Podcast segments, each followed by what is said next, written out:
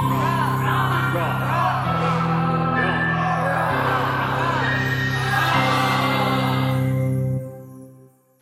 and welcome to the RA podcast at Manchester Metropolitan University. My name is Martin Kratz. June series of episodes will explore the intersections of science and art. In our fourth and final interview, I will speak to Dave Griffiths about storytelling and the similarities between microfilm and web navigation for communicating ideas. There's a need for that literacy in both the cultural and uh, responsible science literacy also. You can join the conversation on Twitter by hashtagging RA underscore podcast. So let's get into our fourth episode in our science and art series.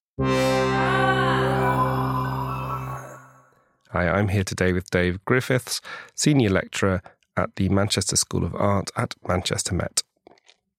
What I was going to start with was, in your case, Dave, what's the science that you're interested in and what's the art element of it? So, I mean, I first became interested in in observation, the type of scientific observation performed in a number of different ways by astronomers and by archaeologists. You know, which is involving looking out into quite deep timescales and the the kind of looking that um, archaeologists and astronomers do is a form of narrative and. Uh, is a form of storytelling. And um, so I started becoming quite interested in the similarities between art and science. And uh, at the time, my, my practice was emerging out of a body of work where I'd, I'd been cataloguing and uh, I, I, was using um, found footage to make a body of work. And it, it occurred to me through this that I was I was kind of enacting a form of of seeing, of durational observation that was similar to both both of those scientific practices, and um, this then moved into a kind of a, almost like a new body of work when I discovered this archaic medium of microfilm, and I became really fascinated by the specific qualities of microfilm and its ally microfiche, which were at one point a dominant media for depositing library, industrial, cultural information. I started to wonder how could I, as an artist, rework this um, this medium in interesting ways that that maybe counter the dominant use of that medium in very rigid and ordered formats, and how I might be able to use the uh, the format to create things like zines or kind of interactive artworks. So one of the zines that's um, Deep Field is a is a zine on microfilm. Yeah, that's right. Um, Deep Field Unclear Zine. Well, actually, the, the, the title Unclear Zine is a, a sort of mistranslation of the words nuclear zone. And a project discusses the very deep time storage of spent nuclear fuel in repositories, uh, underground and uh, sort of uh, surface repositories. And some of this, the, the, most potent of the, the waste fuel, has to be secured away from humans for at least 100,000 years, which is a just an unbelievably unimaginable timescale. Yeah. And um, how do we communicate those repositories to future beings on the planet Earth for that length of time. Um, so it's a, it's a very interesting question of uh, of knowledge transfer to a future audience that's completely unknowable. So microfilm is is a format that will only really last for 500 years, but even then, that is potentially more stable than the digital methods that we're currently using, such as PDF. It's quite an interesting term to use the term unstable in terms of nuclear waste and things like that. From a kind of poetry perspective, those kind of nuclear installations are really interesting because, of course, you're looking beyond the lifespan of a language or most languages as we've known them. Mm. So you have to kind of think beyond language or kind of or back to the basics. Yeah, it is it is unimaginable, or mm. at the very least, it's an incredibly demanding, imaginative task. So how do you where do you start with something like that? taken in the 1980s. There was a Cold War semiotician, Thomas Sebeok, who proposed that um, this kind of deep time remembrance of the nuclear legacy could be achieved through an invention of mythology and folklore to effectively scare the public into keeping away from sites of geohazard. this was debunked in terms of its its real deep distrust in the human ability to actually take responsibility. So myself and a number of other contemporary artists are thinking through a more of an intergenerational approach to communicating and allowing for the potential, like you mentioned, the transformation beyond recognition of language. In my work's case, I've deliberately invented a preposterous myth that uh, almost pokes fun at that Cold War semiotic approach. Well, I guess in terms of um, science communication, is this where you're work intersects with that of Sam Illingworth, who we've also recorded for this. You co-wrote something called Deep Time Moles. There's a great image. Well, we did. The town that I did the field work in was actually called Mol in yeah. northern Belgium, and um, also in the town, I saw figures of moles everywhere, and moles wearing glasses of an, an optician shop, and a mole carrying a briefcase as a statue in the central square.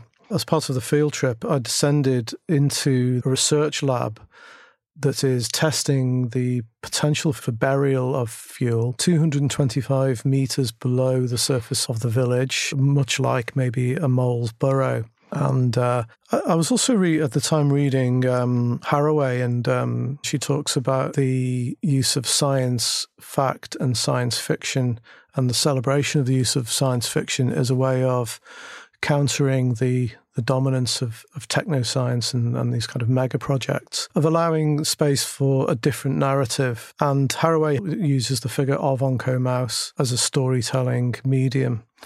So I decided I wanted to create a figure of a of a mole, and this is where Sam came in, along with a DIY comics artist called Matt Girling. So the three of us together developed the, the Onco Mole character who appears in the, in this microfilm zine, popping up at different places and times in the near uh, and far future. And the figure of the mole is great anyway, because I think more often than not, you never see the mole. It's always there underground. You only ever see its traces.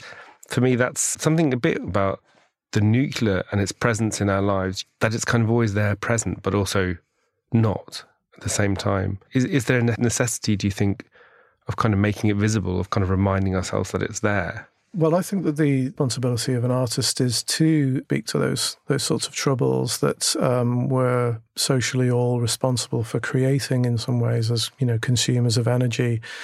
Artists should have a voice and agency in critiquing those issues and those and narrating those troubled places where the, the controversy is is unfolding really and the, the crisis is unfolding.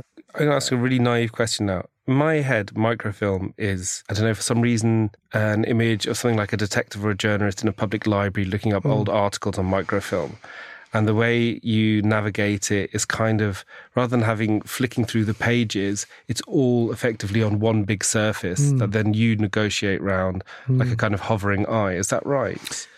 Yeah, the microfilm is a 35 millimeter film strip, which seems quite a linear format. But microfiche has this non-linear browsability. And it struck me very, as being very much like early website browsing. But microfilm itself was at its beginning was in neither of these formats, and it was actually a technology that came together in Manchester in the 1830s to 1840s, right um, in an optician's shop on Cross Street. It was uh, the innovator J.B. Dancer who used magnification to expose a miniature photograph. And then this technology became, probably for about almost the four, first 40 or 50 years of its life, was simply a novelty and souvenirs. And then it really came into its own in the 20th century um, through its use as communication in war and in spying. That's why I associate it with spying. Yeah. Yeah. And then later on in to deal with the exponential growth in knowledge after the Second World War and the, the amount of academic journals that were being published, for instance. There is an impulse to kind of compare it to the web. But I think for me, the big difference is that kind of tactile interface of it that stays with me. The, the other thing that I sort of noticed was when you first started talking about deep time, was this link between the archaeologist and the astronomer, or the geologist perhaps as well. That these are the, the kind of people who are it's the same kind of question, but one person's looking up and the other person's looking down, perhaps, mm. or something like that. Mm. Working with professional scientists, for me, that was when this these similarities between forms of scientific observation and seeing, looking, durational looking, and storytelling became really, really apparent. Sam Illingworth and I now collaborate on an art science option as part of the postgraduate taught programs here. And we encourage students to tell critical stories about both art and science and to look at the similarities in research methods. And it's resulted in a couple of fantastic exhibitions by the students who, um, many of whom are forced to choose at the age of 17 between an art or a science education is that something of your own experience? I mean, do you remember the point at which you were made to choose? My uh, secondary school was a very, very science orientated, and I had to go and do my art A levels and education elsewhere. I remember being baffled by chemistry, but not physics. It's the same yeah. for me. I, yeah. I, think I think it's an important point to make there because I, I, enjoyed biology a lot, but chemistry and physics were not my thing. But it felt like you needed to ditch all of them. Mm. Yeah, and in, in an increasingly um, sort of algorithmic condition that we're you know living in and moving forward into, there's a need for that literacy in both the cultural and uh, responsible science literacy also, and that's a responsibility of educators. Yeah, I agree. That's a good point to end on. I like that. um, yeah, brilliant. Thank you.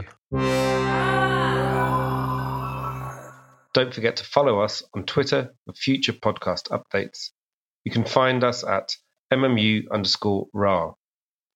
For more information on all the research and events we discussed in this episode, please go to the RA website for full links.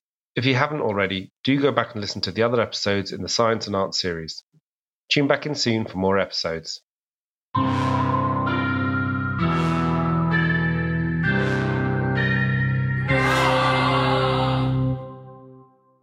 This episode was produced and edited by Lucy Simpson presented by me, Martin Kratz, and mixed by Julian Holloway.